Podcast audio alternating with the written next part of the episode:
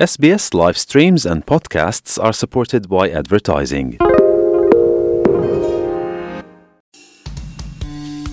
ከኤስቢኤስ ራዲዮ download በማድረጎ እናመሰግኖታለን። ሙሉ ፕሮግራሙን እንዴት ማድመጥ እንደሚችሉ ለመረዳት ኤስቢኤስ dot com dot au slash Amharic ይጎብኙ።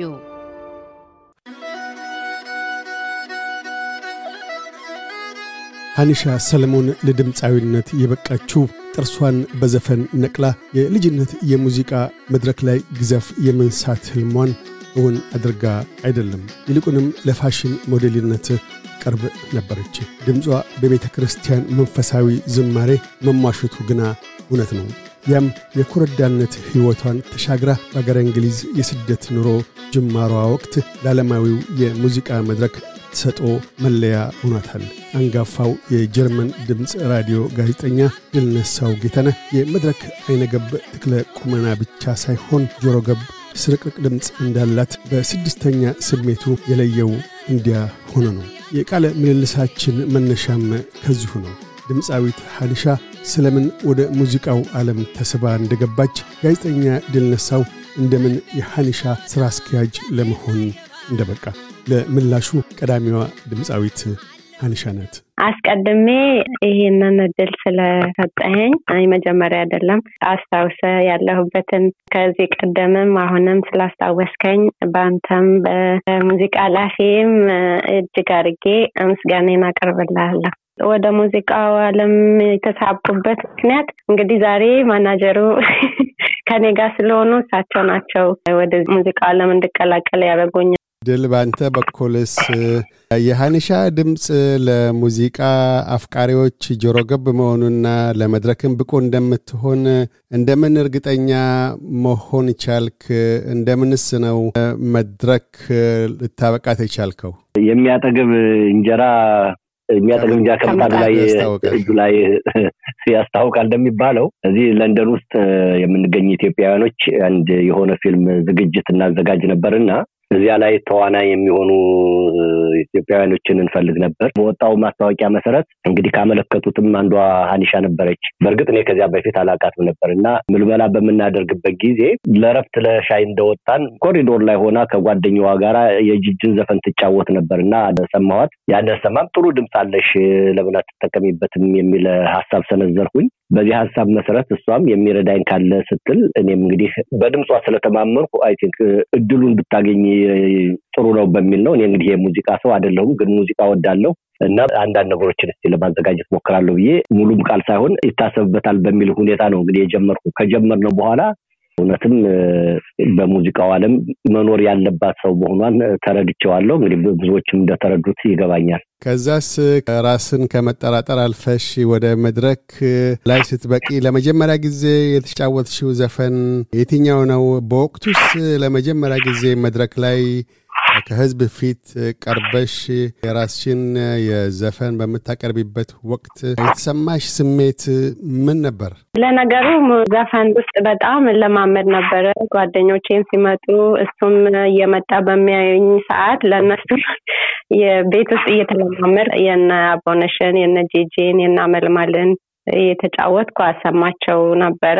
ከዛ በኋላ ደግሞ የተለያዩ በነጮች ዝግጅት በሚኖራቸው ጊዜ የሄድኩ እየተወዳደርኩኝ አቀርብ ነበረ። ከዛ ያው ያለው ምላሽ በጣም ቆንጆ ነበረ።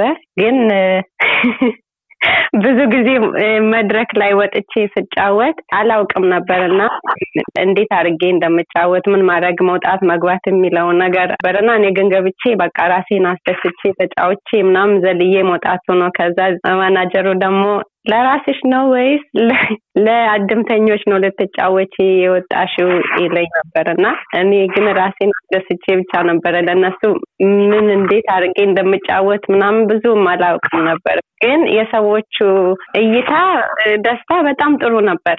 ሁል ጊዜ ደስታቸውን በጣም ቆንጆ ነበረ፣ ቆንጆ ነበረ ይሉኛል እና በዚህ ያው ደስታዬ እየጨመረ መጣ።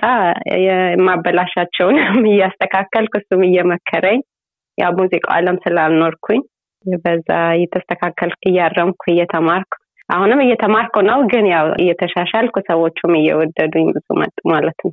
እውነት ነው። ህይወት ትምህርት ቤት ነው። በየቀኑ እውቀት ይገበይበታል። አቶ ድል ነሳውስ ከረጅ ጅሙ ጉዞ በኋላ ሀኒሻ ለመጀመሪያ ጊዜ ለመድረክ በቅታ ሙዚቃ ዝግጅቷን ለህዝብ ስታቀርብ በአንተስ በኩል እንደ ስራ አስኪያጅነት እና የመጀመሪያ ምክር ለጋሽነት ምን ነበር የተሰማህ ያንን ውጤት ለማየት በመብቃት በወቅቱ?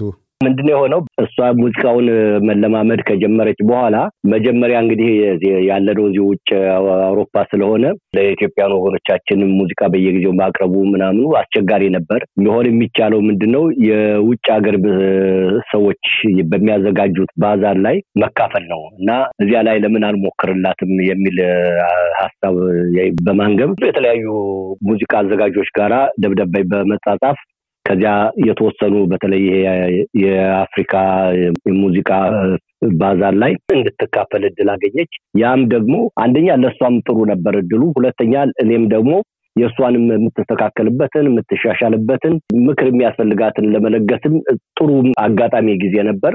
በዚያ ሁኔታ ጀመረች እና ከዚያ ቀጥለን ደግሞ በተለያዩ በጀርመን በሌሎችም ከተማዎች እንደዚሁ የአፍሪካ የሙዚቃ ባዛር በሚደረግበት ቦታ እንድትካፈል እድሉን አገኘች። እንግዲህ በዚያ ሂደት ነው እየገሰገሰች የመጣችው ማለት ነው። ባደረገችው ዝግጅት እንግዲህ ያሳየችው እንቅስቃሴ በመድረክ ላይ ያላት አቀራረቡ ሙሉ በሙሉ ዝግጅቷ ፈረንጆች በሚወዱት አይነት ነው የሆነው እና ለእኔም ትንሽ እርካታ ሰጠኝ። ምክንያቱም እዚህ ውጭ ስላለን ያው በብዛት ለእነሱ ማሳየት ስላለብን የእነሱ ደግሞ ሲወዷት እንግዲህ እድሏም ከፍ እያለ እንደሚመጣ ሌላ ምስክር ስለሚሆን ማለት ነው።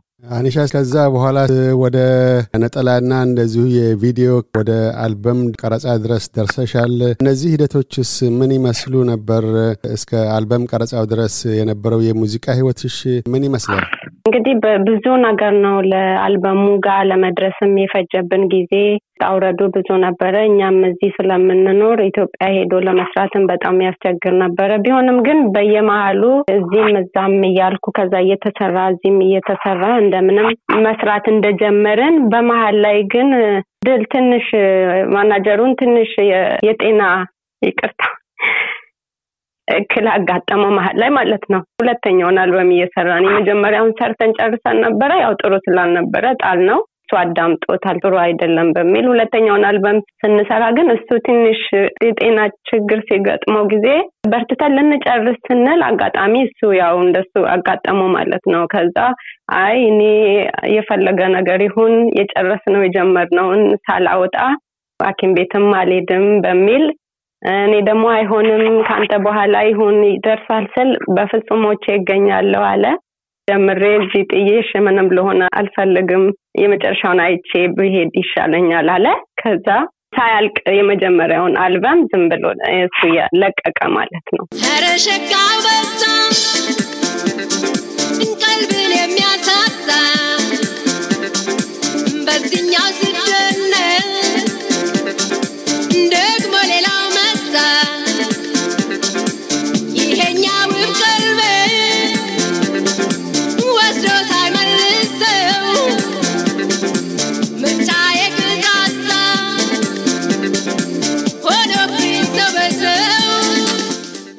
ከዛ እግዚአብሔር ይመስገን እሱም ድኖ እሱም ነገር ሳይሆን ዳነልኝ። ግን ሳያልቅ ነበር የተለቀቀው በልምምድም ቢሆንም ግን ያው ጥሩ ተቀባይነት አገኘ። መጀመሪያ አልበም የሰራ ነው ማለት ነው። አቶ ድልስ ሙዚቃ ስራዎቿ ሀኒሻ በአልበም ተቀርጾ በወጣው ወቅት በተለያዩ ክፍለ ዓለማት አውስትራሊያም ድረስ ዘልቆ ተደምጧል። ያንን እውን ለማድረግ ሂደቱ ምን ያህል አዋኪ ነበር? ለአንተም እንደ ስራ አስኪያጅነትህ ከዛስ ምን ትምህርት ተገኝቷል? ስኬቱንስ እንደምን ትገልጠዋለህ? ሙዚቃም ስራ ሱቅም ክፈት ምንም ክፈት እንደ ስራ ነው እንደ ንግድ ነው የሚሆነው ማለት ነው። እና ዋናው ትልቁ ነገር ምንድን ነው ምን አይነት product ወይም ምርት ለአድማጮቼ ማቅረብ አለብኝ የሚለውን ታየዋለህ እና ሀኒሻ እንዳለችው የመጀመሪያዋ አልበሟ ኢትዮጵያ በተሰራ ጊዜ ግጥሞቹም ዜማዎቹም አዲስ ለሚመጣ ሰው የሚሆኑና የሚመቹ አልነበሩም። ስለዚህ ያንን የመጀመሪያውን አልበም ጠቅላላውን ወደ አስራ ሁለት ዘፈን ነበር እንዲቆም አደረግነው። በብዙ ወጪ ወጥቶበታል። ግን ወጪ ስለወጣበት ጥሩ ያልሆነ ስራ መውጣት የለበትም በሚል ነው የወሰንኩት። ከዚያ ሁኔታዎችን ደግሞ ረጋ ብዬ ሳወጣ ሳወጥ አዲስ እንደመሆኗ መጠን መታወቅ የምትችለው ሁለተኛ ደግሞ እሷ በቤተ አካባቢ ስለሆነች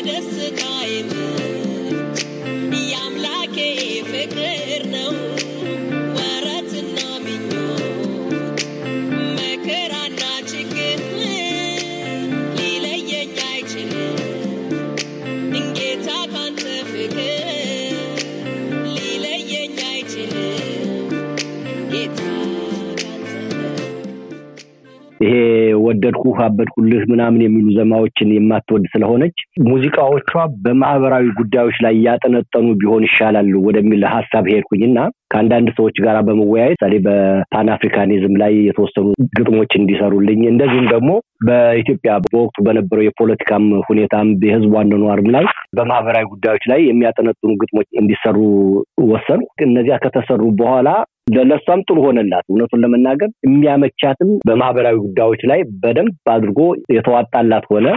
እንደምታውቀው ተባበሪ አፍሪካ የሚሉት ዘፈኗ በተለያዩ የአፍሪካ ቴሌቪዥኖችም በአፍሪካ በአካባቢ ተቀባይነት ነበረው። እስከ አሜሪካ ድረስ የፕሮ ቦኖ በአፍሪካ የመሬት ዘረፋ ላይ በተደረገ ባዛር ወይም ዝግጅት ላይ እንድትጋበዝ ያደረጋት ዜማ ነበር።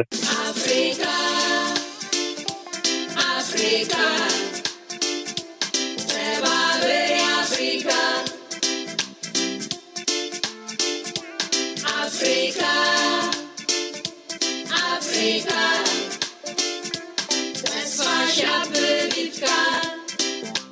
ከዚያም ደግሞ በኢትዮጵያውያን ወገኖቻችን ዘንድ እንድትወደድ ያደረጋት አማ የሚለው ዘፈን ነው።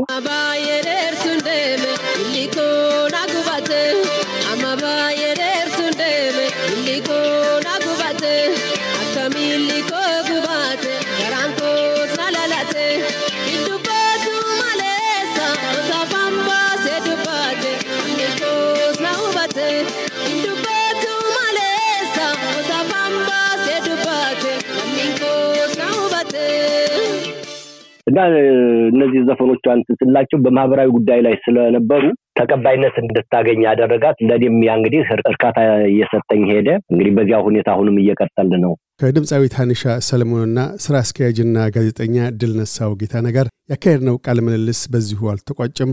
በቀጣዩ ክፍለ ዝግጅታችን በሀኒሻ የሙዚቃ ስራዎች ለአርኪነት መብቃት እንደምን ከዓለማችን ዝነኛ ድምፃውያን ጋር ዓለም አቀፍ መድረኮችን እንደተጋራች ድምፃዊቷና ስራ አስኪያጁ በጋራ ያወጋሉ። እያደመጡ የነበረው የኤስቢኤስ አማርኛ ፕሮግራምን ነበር። የፕሮግራሙን ቀጥታ ስርጭት ሰኞና አርብ ምሽቶች ያድምጡ። እንዲሁም ድረገጻችንን በመጎብኘት on demand እና በኤስቢኤስ mobile app ማድመጥ ይችላሉ። ድረገጻችንን ኤስቢኤስ dot com dot au አምሃሪክን ይጎብኙ።